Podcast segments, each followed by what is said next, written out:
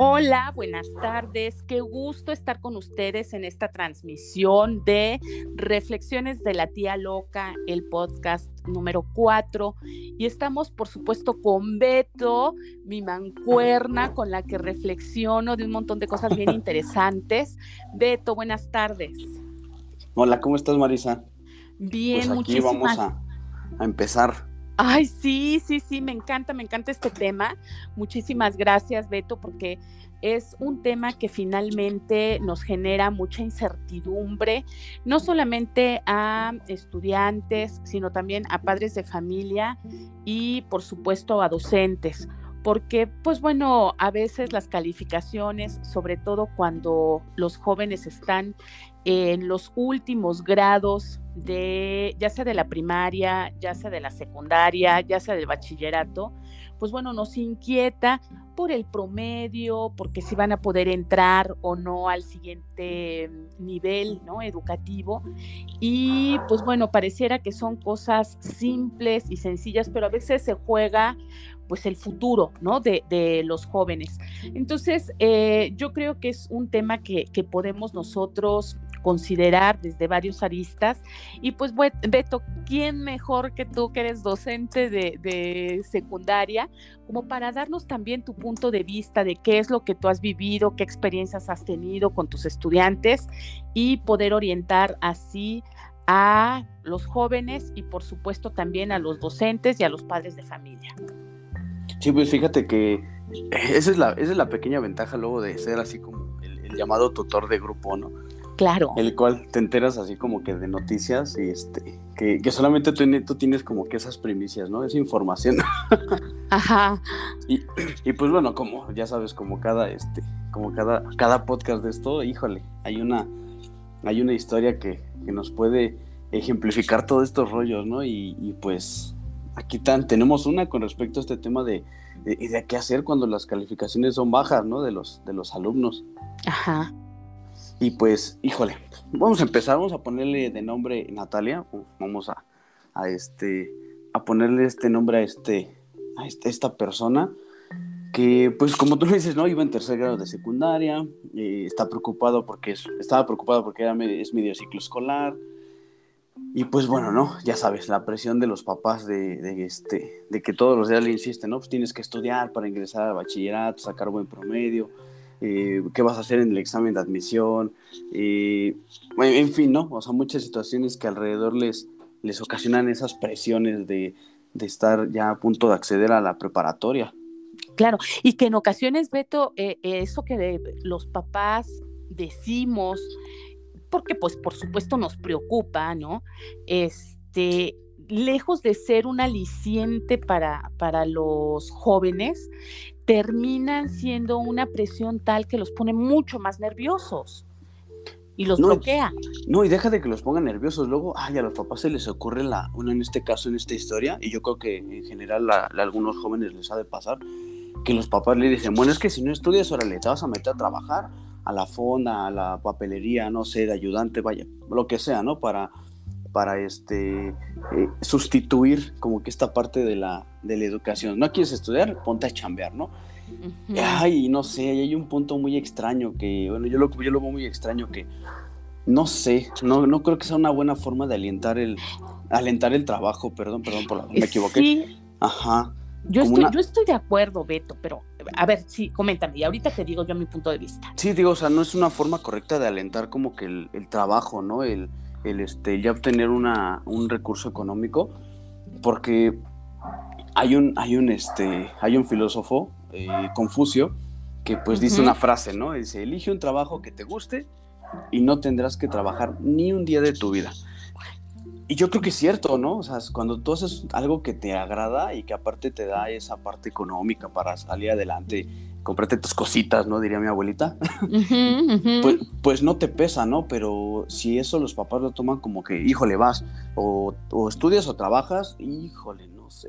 Es que, ¿sabes que Yo creo que, que, es una situación muy compleja también. O sea, yo, yo eh, digo, tengo a lo mejor el vicio de ponerme como abogada del diablo, pero sí, de verdad, Beto, o sea, ¿qué te digo? Lo, yo lo pienso en términos también de muchos jóvenes que, eh, o sea, lo pienso en pro y en contra, ¿no? O sea, e, este comentario que hacen los, los papás. ¿Por qué? Porque por un lado hay muchos jóvenes que se quedan pasmados sin saber qué hacer con su vida.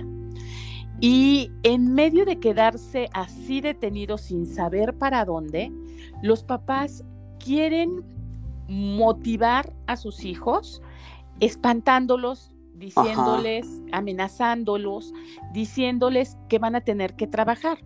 Y lo cierto es que eh, como padre de familia, si tú estás viendo a tu hijo que no le echa ganas al, al estudio, que a lo mejor quiere dejar los estudios, pero quiere estar solamente con el celular o solamente en las redes sociales, en la casa, levantarse tarde, y pues tampoco trabajar. Entonces, ¿qué haces? O sea, yo creo que ahí eh, muchos papás en medio de esa situación sí dicen, pues a ver, o estudias o trabajas, pero haces algo aquí en esta casa, ¿no? Entonces, desde ese punto de vista, lo entiendo, pero desde el punto de vista también de los jóvenes, de lo que implica hoy por hoy eh, encontrarle un sentido a la vida, es muy complejo. Y hay que entender que todos todas las personas en algún momento pasamos por situaciones de crisis en donde sentimos que las cosas se nos juntan. Y entonces, eh, a lo mejor como padres de familia tendremos que observar qué es, eh, en qué etapa está nuestro hijo y si lo que hace falta es que sea escuchado o si lo que necesita es un poco más de límites o si lo que necesita es orientación o qué es lo que está pasando con el joven. Y por supuesto, tú dijiste algo bien interesante acerca de la frase de, Confucio, ¿no? Es eh, ilusionar a las nuevas generaciones en torno a lo que se van a dedicar en un futuro. Esto es que el trabajo les haga ilusión y no más bien que les dé temor o lo consideren un castigo. Sí, no, efectivamente. De hecho, ahorita mencionaste la parte de que hoy es que se les viene todo encima. Y pues esta, a esta alumna se le fue similar, ¿no? En el cual en la escuela era así, y me acuerdo muy bien de la, de la historia, en el cual todo, todo empieza por una cuestión de, en la clase de matemáticas, en el cual pues no puede resolver un problema que le dejan y pues este híjole, eran, este, eran esos problemas complejos, ¿no? De, matemáticas. Y pues, en lugar de ayudarle, era así como que, ok, no resolviste el, tema, vas, te bajo dos puntos, porque no pudiste resolver el problema. Y, y pues, le, le complicas, se le complica más la existencia, porque, bueno, no tiene todos los apuntes del bimestre, ya sabes, esta parte de el cumplir en la escuela este, es, es, algo importante, ¿no? y pues a ver que tendrá que sacarse un 10 cerrado en el examen para, para que pueda tener un 7 en un, en un, en un este, en el siguiente, en este caso trimestre, hoy pues se le complica mucho más, o sea, si, si tuvo complicaciones para poder tener un problema, imagínate a someter a que tenga un 10, por Dios, ¿no? Claro, claro, pero ¿sabes qué también pasa, Beto? Y esto es, esta es una situación real muchas veces, o sea, pensemos, por ejemplo, eh, estás hablando de una alumna de tercero de secundaria. Ajá, exactamente, de tercero de secundaria, la mitad de ciclo escolar, ya con el examen casi encima y luego con estos rollos de los maestros que pues piden sus trabajos y, todo este. Ajá, es que en ese, en ese punto yo digo, a ver, los chavos de secundaria eh, vienen primero de una primaria que dura seis años y que seguramente se les hace eterna. Por supuesto. Eterna. Y pasan, cambian a, secundaria ya con muchos maestros, con otra dinámica, pero son tres años. Entonces, el primer año en el que se ponen eh, un poco a las vivas de qué pasa con tantos maestros, cómo me organizo, cómo le voy a hacer, este, eh, aprenden incluso a llevar una agenda, que es algo que, desde hace tiempo se promueve, que, vaya pues desde mm, educación primaria. Y entonces eh, los chavos el primer año salen bajos, el segundo año empiezan a sentir libertad y el tercero, en muchos casos ya sienten la presión del promedio. Y entonces se les pasan los tres años muy rápido. Sí, volando. Volando. Y entonces la recomendación aquí también, chavos que nos escuchan, por favor, es no sientan que bueno, van a tener las calificaciones así, este, maravillosas al final, ¿no? Es algo a lo que se le va abonando poco a poco. Sí, no, y efectivamente, y luego y luego los maestros. Y luego los, sí, no, o sea, híjole, no, aquí no es, aquí no, no, echamos tierra de nada ni nada, pero son historias que pasan, ¿no? Y, y aparte del de matemáticas, viene, como tú dices, viene esta parte de adaptarse a varias materias. En este caso, a Natalia le toca la parte de, también del maestro de historia que le dice, híjole, te vas a ir extraordinario porque no has entregado los trabajos finales de, los, de algunos bimestres que se llevan hasta ahora. Y bueno, no sé, ella pensaba presentar extraordinario de historia, con, dos puntos menos en matemáticas. Aparte viene el examen de convivencia, aparte viene la presión del, este, de los papás porque ya tenga que aprobar, ¿no? Y luego échale, si a los papás se le ocurren meterlas a los estos mentados cursos de, de, de Comipems, ¿no? Para de este, regularización. ajá, de regularización, no, imagínate, o sea, ya van cinco cosas. Claro, ¿y había alguna otra materia que tuviera problema?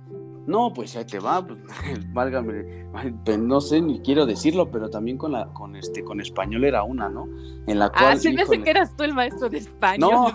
No, no, no, no, no, no, imagínate, ¿no? No estaría en este momento que este, terminamos esta grabación, si fuera yo, pues viene la maestra de español, le deja leer un libro y pues hacer un reporte este, del mismo y aparte en equipo, ¿no? O sea, híjole o sea, si de por sí trabajar luego individuales para ella, bueno, para este caso, para esta Natalia era complicado por todas estas cosas. Imagínate lidiar con la parte de trabajar en los supuestos equipos, ¿no?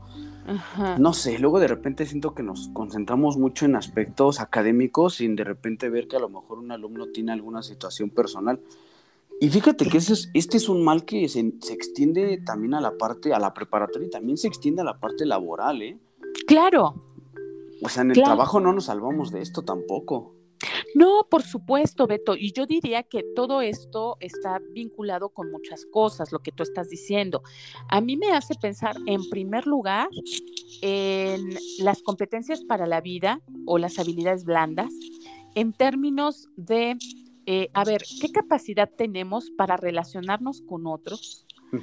Para autoobservarnos, o sea, cuáles son nuestras, nuestras capacidades que tenemos más desarrolladas, en términos, por ejemplo, de eh, si me dejan un trabajo en equipo, ¿soy capaz de desarrollarlo de la mejor manera o qué me hace falta, ¿no? Para poderme llevar mejor en equipo.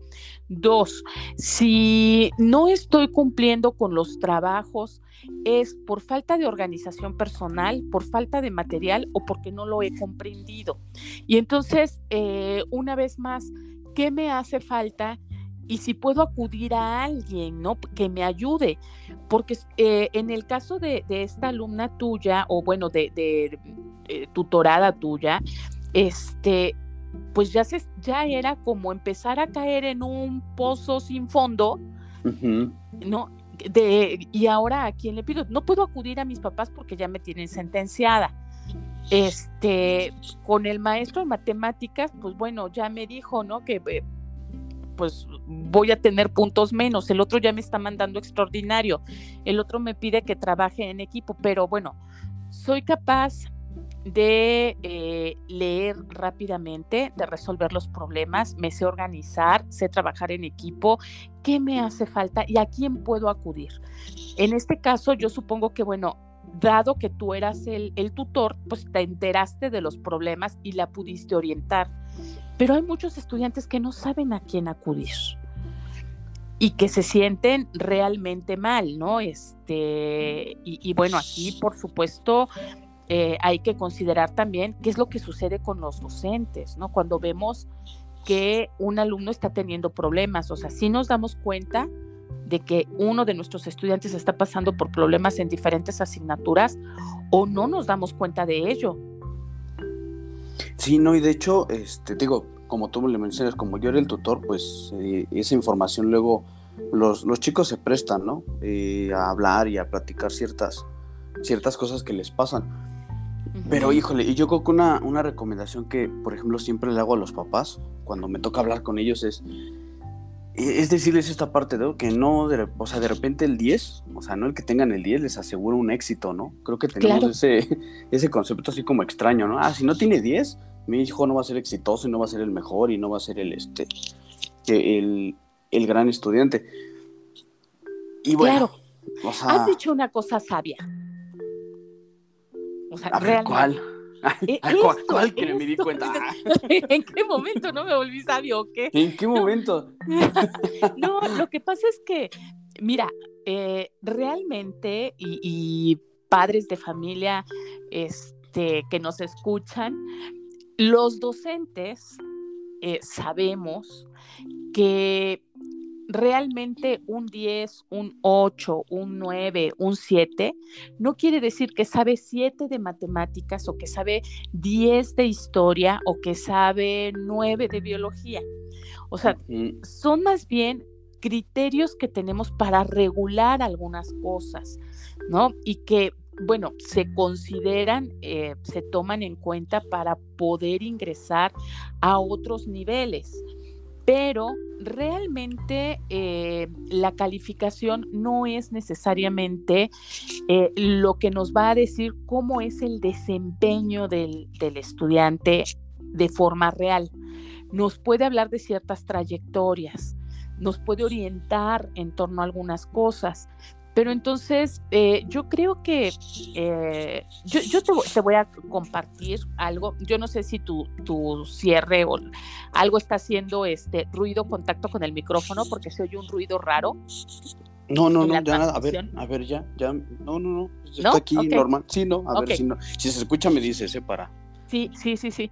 Este, entonces, esta, esta cuestión este, nos implica, pues, considerar que, por supuesto que podemos orientar, por supuesto que es importante decir que le echen ganas, que eh, traten de, de, subir su promedio, porque es necesario un promedio determinado para poder hacer el examen, para poder ingresar, para poder continuar en estudios este, pues más avanzados. Pero también es cierto que de repente a los chavos, yo te voy a decir lo que yo hacía con mi hija.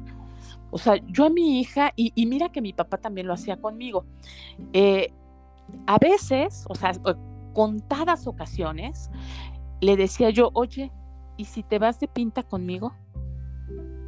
Y entonces era llevármela me acompañaba a mi trabajo y ella veía lo que yo hacía, ¿no? Obviamente esto no era todas las semanas ni todos los días. Sí, diario, ¿no? Diario, ¿no? Es de repente. Pero entonces que los, los hijos vayan sintiendo cierta complicidad, ¿no? Este, con los padres y que vean que efectivamente uno también se puede dar como ciertos permisos para descansar y distraerse. Yo como papá tengo que estar enterado de que no es en un periodo de exámenes, por ejemplo, ¿no? O que no tenía un, un, este, trabajo importante que entregar. Pero y entonces, o sea, si, si es un día normal y se puede poner al corriente posteriormente, me la llevo de pinta. ¿No? O sea, y, y, fíjate que, y bueno, mi tía que déjame este, tengo, dos, tengo aquí dos historias así como que anexas antes de pasar a, la, a lo que sigue con Natalia. Ajá. Eh, por ejemplo, una, lo que tú mencionas de, de, tu hija, ¿no? Ahorita, a la fecha, ya tiene, ya tiene su, su carrera terminada y hasta trabaja contigo. Así o sea, ya, y, pues obviamente te digo, o sea, no, no este, ese 10 o ese 8 que haya tenido en la secundaria no le aseguró, no, no le, este, no fue esa cruz que cargó hasta la fecha, ¿no? Sí, no, no. esa es una historia. Ahora la otra, híjole, voy a balconear aquí a mi, a mi gran este, exalumno y, y amigo ya actualmente, este, eh, José Ángel Ferrusca. Ay, sí, sí, sí, sí. Cuando ya le diré que, ya que si lo escucha ya, ya verá que hablamos de él. Que escuche el podcast. Sí, sí, sí. Fíjate que él, él llegó a la secundaria en tercer año, eh, fue donde yo lo conocí, y él llegó hecho de verdad un relajo por no decir otra palabra. O sea, el primero y segundo de secundaria lo pasó totalmente de noche, eh, con malas calificaciones. Llega a la escuela donde, donde este, me toca estar a mí, me vuelvo su tutor y a partir de ahí, pues el, platicar con él muchas ocasiones, saber qué tenía. Ahorita él ya está a punto de titularse como contador y vuelvo a lo mismo. Tanto el primero como el segundo año de secundaria no fueron una cruz que no le permitió ser ahorita alguien exitoso. Claro, pero ¿sabes qué? Y, yo recuerdo, digo, este, José Ángel, para cuando nos escuches, este, un saludo con mucho cariño. Sí, por supuesto. Este, yo recuerdo que en algún momento que él estuvo con, con nosotros en las pláticas de los jóvenes, en Reflexionando entre Jóvenes, justamente él comentó en la primera sesión, ¿no? Que él se sentía agradecido contigo porque lo habías escuchado y entonces eh, yo aquí quiero invitar a, los colegas docentes a que pongamos atención a esto. Cuando nosotros escuchamos a los estudiantes, no sabemos de verdad hasta dónde estamos salvando un futuro. ¿No? Hasta dónde estamos construyendo en términos de este, dar una orientación a, a estos jóvenes o si dejamos de escuchar y si hacemos caso omiso, pues a lo mejor, este, lejos de poder ayudar a, alguien, estamos haciendo que siga buscando y que, y que a lo mejor va a encontrar, ¿no? La persona, pero a lo mejor ya lo, va a encontrar las cosas que quiere a los 40, a los 50 o a los 60 años. Ajá. Sí, no, y yo creo que ahorita lo que mencionamos esto de, de, Ángel y y de tu hija, es un ejemplo claro, ¿no? Que yo siempre digo a los papás, papás, cuando me toca hablar con ellos, no, no, me lo orilles, o sea, no me lo obliguen a, que si no tiene el 10, ya va a ser un fracasado. Por supuesto que no. Que no, ajá. Porque fíjate, aquí viene otro, otro, y aquí me pasó a seguir, a seguir el caso de Natalia. Aparte de las cuestiones académicas, familiares de los papás, de todo, las amistades. Una, de sus, una de sus compañeras o amigas, en este caso le voy a poner el nombre de Abigail, eh, la veía preocupada, ¿no? Ya sabes, eh, la preocupación de tu amiga, acercarte. Le dijo, oye, te ayudo con los trabajos pendientes. Sin embargo, pues por toda esta presión, este estrés que tenía Natalia, pues me acuerdo perfectamente que hubo un lío, se, se gritaron, se respondió, se estaba enojo de por medio. Y pues se, se, le complicó mucho más, ¿no? Ahora, échale la parte anímica de que la amiga, pues terminó diciéndole que pues ya no le iba a decir nada y terminaron enojadas y pues no creo que es el camino correcto, ¿no? Una cosa, es como una bola de nieve, una cosa lleva a otra, ¿no? Y, y este estrés que provoca puede llevar a que sean muy impulsivos, no sé, que, que, puedan provocar cosas que pues no desean y después anden arrepintiendo. Claro, claro, es que ese es el punto, ¿no? Un, a veces creemos que somos personas eh, no lo vemos así, pero lo actuamos de esta forma, como si fuéramos personas fragmentadas. Uno soy en el trabajo, otro soy en la casa, otro soy con los amigos, otro así. Cuando realmente somos un todo. Y en este todo, lo que sucede es que justamente estamos nosotros eh, generando, si, si una de nuestras áreas empieza a tener problemas, por ejemplo, en este caso la parte académica, pues seguramente voy a tener problemas con mis papás, porque ya me están diciendo que este, me, van a poner a trabajar. Pero además voy a tener problemas con mis maestros, porque cuando mis maestros me dicen, yo me voy a acordar de mis papás y entonces me voy a sentir mal. Pero obviamente esa situación me pone triste. Mi amiga me ve triste y entonces me enojo con mi amiga porque viene y me dice, oye, échale ganas. Pero si yo siento que le estoy echando ganas. Y entonces yo estoy triste con mi amiga y llego a casa y este, y lo menos que quiero es eh, estarme peleando con mis papás, estoy triste porque me peleé con mi amiga y a lo mejor termino peleándome con otros amigos y hasta con mis hermanos o con mis primos. O Y entonces, efectivamente, como tú dijiste, es una bola de nieve que ahí viene bajando y que ya no sabemos para dónde. Y que arrastra quien sea, ¿no? Así es, así es. ¿No? Entonces, yo creo que, híjole, qué, difícil y, a veces como, como papás pensamos que los problemas de nuestros hijos no son tan graves, ¿no? E, ese es otro punto. Y, y los, los vemos como sencillos y hasta decimos, ay, pero si por esto te estás preocupando, deberías de preocuparte por todas las cosas que yo traigo a cuestas, ¿no? La responsabilidad del gasto, la responsabilidad de, todo lo pero que no las puedes comparar. Exacto, ese, exacto. Es el, ese es el tema, no lo puedes comparar, o sea, no puedes decirle a, no sé, si suena así como que muy extraño decirle al, al, adolescente, ay, fíjate, yo hago esto, el otro y el otro, porque, pero pues porque tú ya eres adulto claro, claro, pero el problema es que sí hay muchos papás que lo hacen, Beto. Sí, desafortunadamente sí. Sí, o sea, eh, el, punto es que a veces, y, me encanta porque no, o sea, eh, lo que te voy a contar ahorita, hay un, un autor que, que, a mí me gusta leer mucho, que se llama Milán Kundera, y que mm, en una de sus novelas plantea justamente esto, que no nos damos cuenta cómo vamos envejeciendo. Y decir envejeciendo no es llegar a la tercera edad, sino cómo vamos aumentando edad, ¿no? Poco a poco, de manera gradual, y cómo vamos cambiando actitudes y olvidándonos de cómo fuimos cuando éramos niños o cuando éramos adolescentes. Y entonces queremos que nuestros hijos adolescentes reaccionen como adultos y a veces desde que son niños. Entonces, esto también es una, una invitación, o sea, yo creo que las, las recomendaciones que hemos hecho son, bueno, hay que ilusionarlos por el trabajo, hay que este, verlos en su justa dimensión, en la edad que tienen, darles responsabilidades, por supuesto, ¿no? Este, hacerlos em, que tomen decisiones, sí, poner límites, sí, pero también acordarnos de cómo éramos nosotros a su edad. Y sí, esa parte sí es muy importante, ¿no? El decir, a ver, pues yo era así y pues no, de repente, ay, sí, no sé, es muy complicado, ¿no? Yo creo que de repente queremos que eh, cambien lo que a lo mejor yo no pude o no sé, sí está muy, está muy complejo esa parte. Sin embargo, yo creo que sí, sí puede haber ciertas, ciertos pasos que tienes que dar para evitarles este estrés, evitarles esta parte complicada. Como le decías, ¿no? A lo mejor para ti sí, lo pesado son las deudas o lo que sea, o la parte económica, tu trabajo, no sé, tu jefe te odia y tú lo odias, no sé, pero a los adolescentes el que su amigo le deje de hablar, uf, lo mata. o sea, se les acaba el mundo. sí, se les acaba el mundo, literal, ¿no?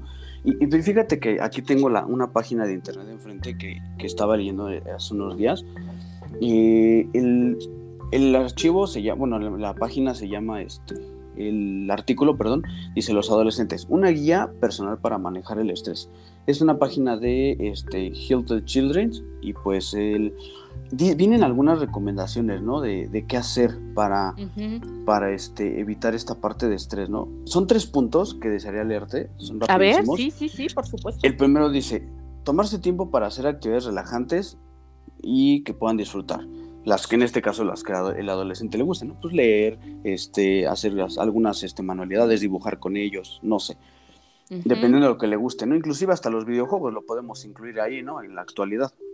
Claro. Este, eh, realizar algún deporte, eso sí lo ponen así como mm, de cajón, algo, algún pequeño deporte. Y el tercero sí está complejo, pero bueno, no pensar en problemas así como que de forma este, obsesiva. obsesiva, ándale. Exactamente, sí, sí, o sea, es no, no estar así, así con el, con el, con el pensamiento. Esa última puede ser compleja, pero se puede poner en práctica.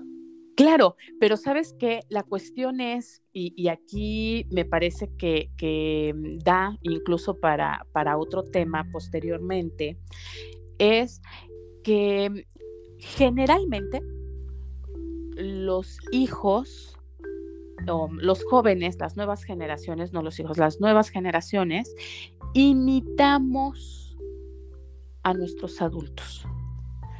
Imitamos eh, el contexto en el que nos desenvolvemos o los contextos en los que nos desenvolvemos de manera prioritaria. Esto es, imitamos algunas conductas de nuestros padres e imitamos algunas conductas de nuestros docentes, de nuestros tíos, de nuestros amigos.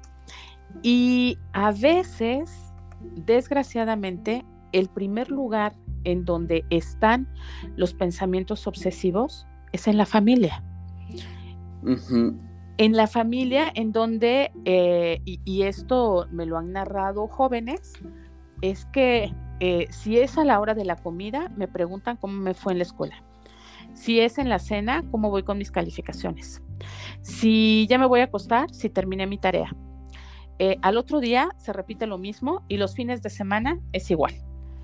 Entonces, nosotros también tenemos que entender que vamos a, o sea, podemos hacer equipo con los hijos y a lo mejor tener, por ejemplo, un organizador en donde podamos ver cómo van avanzando y que ellos registren las cosas como para no estar duro y dale, duro y dale con lo mismo. Y de esa manera ayudarlos a no tener también pensamientos obsesivos.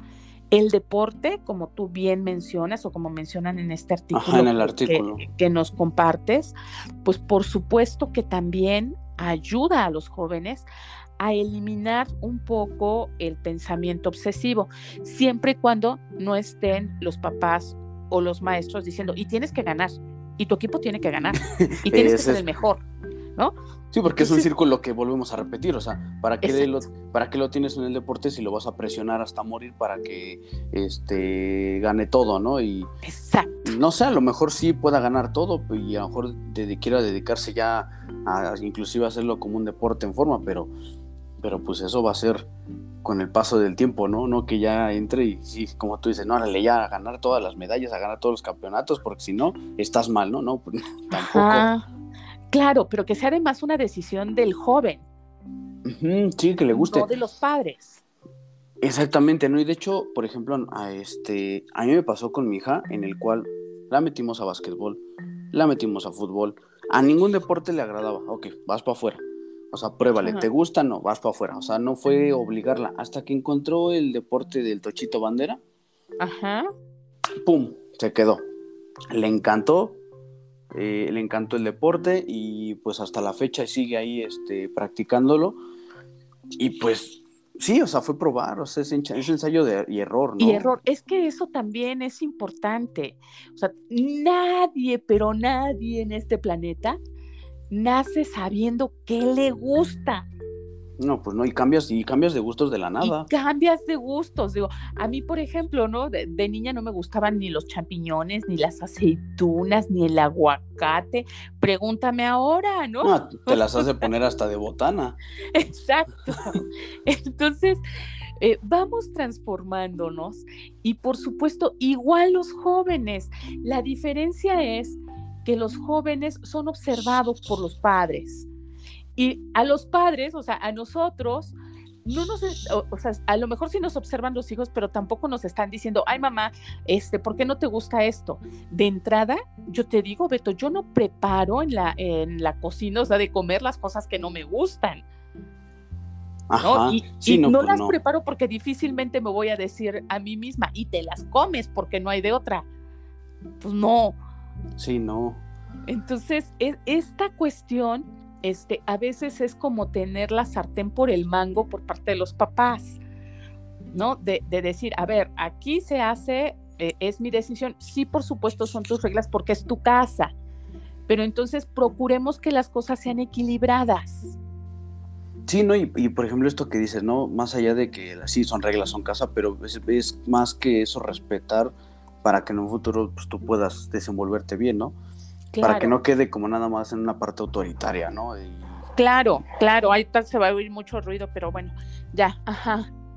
Eh, sí, no sé, o sea, fíjate, es un, es un tema, yo creo que para, para ir cerrando esta parte eh, bueno, de este tema y pues, híjole, yo creo que como primer paso a los, a los, este, a los chicos, Híjole, a ver si no me lichan, pero.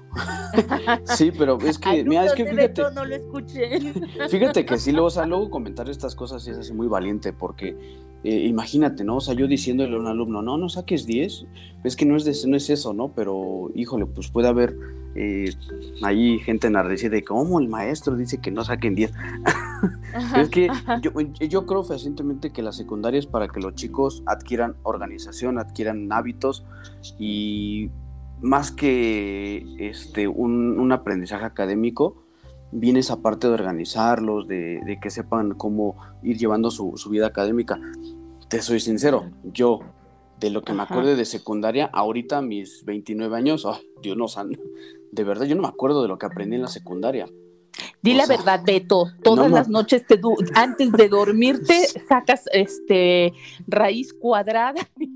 sí, no, o sea, y fíjate que ese fue un lío con matemáticas, o sea, yo nunca supe para qué me iban a servir y yo creo que por eso no me agradan. jamás, jamás me explicaron para qué me iban a servir. En su momento yo le preguntaba a mis maestros, este, oye, ¿para qué me va a servir este, una ecuación? No, pues nada, ¿no? Hasta que, pues ya me, un, maestro me, me, así con, con una cachetada de guante blanco me dijo, mira, Beto, si no te vas a dedicar a ingeniería, a informática, todo. Lo único que te va a decir las matemáticas es para obtener un buen papelito con un buen promedio y que puedas acceder a la carrera que tú quieras en un futuro. Esa es la realidad. Ah, ya fue como dije, ah, bueno, ok, ya entendí para qué me sirven a mí las matemáticas, a mí, a Alberto. Bueno, eh, pero esta cuestión también, o sea, a ver, eh, sí, por supuesto, el, desglose de algunas cuestiones matemáticas pueden servirte así como tú dices, pero también es cierto que las matemáticas te ayudan a tener un pensamiento abstracto que te puede servir para otras cosas y que a lo mejor si no, no le entras a verlo, tampoco sabes si es algo que te puede gustar o no. Exactamente, ¿no? Y te digo, ese fue así como, bueno, en mi caso fue así, ese comentario me, me, ubicó, porque sí, al final de cuentas a mí me gustaba la literatura, me gustaba leer, y pues sí, o sea, adquirí, esos, adquirí ese tipo de pensamientos a través a lo mejor de la, de la lectura, ¿no? Del análisis, de, no sé, de la reflexión. Pero, pues bueno, te digo, como una recomendación este, para los papás es escuchen a sus hijos que les pregunten qué tienes, qué te gusta y pruébale. O sea, te digo, como yo lo hice con mi hija, vas, no te gusta el básquetbol, te sacamos, vas al otro. Y así sucesivamente. Y así con todo lo que les agrada, ¿no? Y pues que, los conozcan en esa parte, ¿no? Preguntar, no creo que... Ah, el, el, que el no ya lo tienen, ¿eh? O sea, el adolescente que se queda callado ya es seguro. Claro. Pero pues estar ahí, ahí para apoyarlos y que no se estresen en ciertas partes de su vida académica y más cuando van a entrar a la prepa. Claro, yo, yo creo que, que importante de las recomendaciones, como bien dices, para, para ir cerrando esta, pues esta grabación de, de este día, es justamente pensar, número uno, que importante abrir canales de comunicación con los hijos. Número dos, observarlos, ¿no? Ver este, cómo andan para que no sea al final cuando está la bola de nieve que empezamos entonces a, dar seguimiento. En el caso de, los jóvenes, eh, la necesidad de aprender a organizarse, por supuesto, indispensable la necesidad de aprender a comunicarse también y a identificar eh, cuando empiezan a tener alguno, algunas limitantes en, los estudios, a quién pueden acudir. Y, en el caso de los maestros, pues también estar atentos y dialogar, ¿no? Como, como academia, para saber si a lo mejor si les estamos dejando mucho trabajo, porque también, o sea, cada, cada maestro piensa que su materia es la más importante. Y entonces ¿Qué tanta tarea les estamos dejando en aras de acabar o concluir un programa? A lo mejor los estamos saturando. Eh, dialogar eh, con los tutores para ver este, si hay alguno de, nuestro grupo, algún estudiante que tenga problemas y entonces poderlo atender de manera conjunta. Yo creo que, que pues en nuestras manos como adultos, como generaciones mayores, está justamente el pensar cómo va a ser el desarrollo de las nuevas generaciones. Y esto no es otra cosa que este compromiso y comunicación. Sí, exactamente, ¿no? Y sí, es la parte importante, acabas de decir, ¿no? La parte de la comunicación. Y pues, bueno, pues yo espero que ahorita lo que mencionamos les, les este, le, sirva y pues lleguen a mejores, a mejor puerto, ¿no? Porque, y que no suceda una historia como la de Natalia. Claro que sí, eso es lo más importante, Beto, que no pase una, una situación que, que, los jóvenes se sientan como más entusiasmados, más ilusionados por su futuro y que nosotros les hagamos ver que efectivamente eh, hay muchas alternativas. Una de ellas es un trabajo bien realizado siempre y cuando sea eso lo que te llama la atención, o sea, lo que estás eligiendo, ¿no? Y este, y pues el compromiso, ¿no? El compromiso de los jóvenes como de los docentes, como de los padres de familia. Así es, ¿no? Sí, pues Beto, un gusto fue este, reflexionar contigo acerca de este tema de qué hacer cuando las calificaciones son bajas. Y pues nos estamos escuchando en el siguiente podcast. Muchísimas gracias a quienes nos escucharon. Beto, gracias, gracias, gracias infinitas. No, gracias a los que nos escuchan y pues espero que así sigan. Ahí van las reproducciones poco a poco. Eh, como, siempre, como siempre he dicho, no tenemos la, la, verdad, pero pues tenemos un poquito de experiencia en algunos temas de estos. Sí, muchísimas gracias, Beto. Nos estamos escuchando. Cuídate mucho, Marisa. Gracias. Gracias, bye.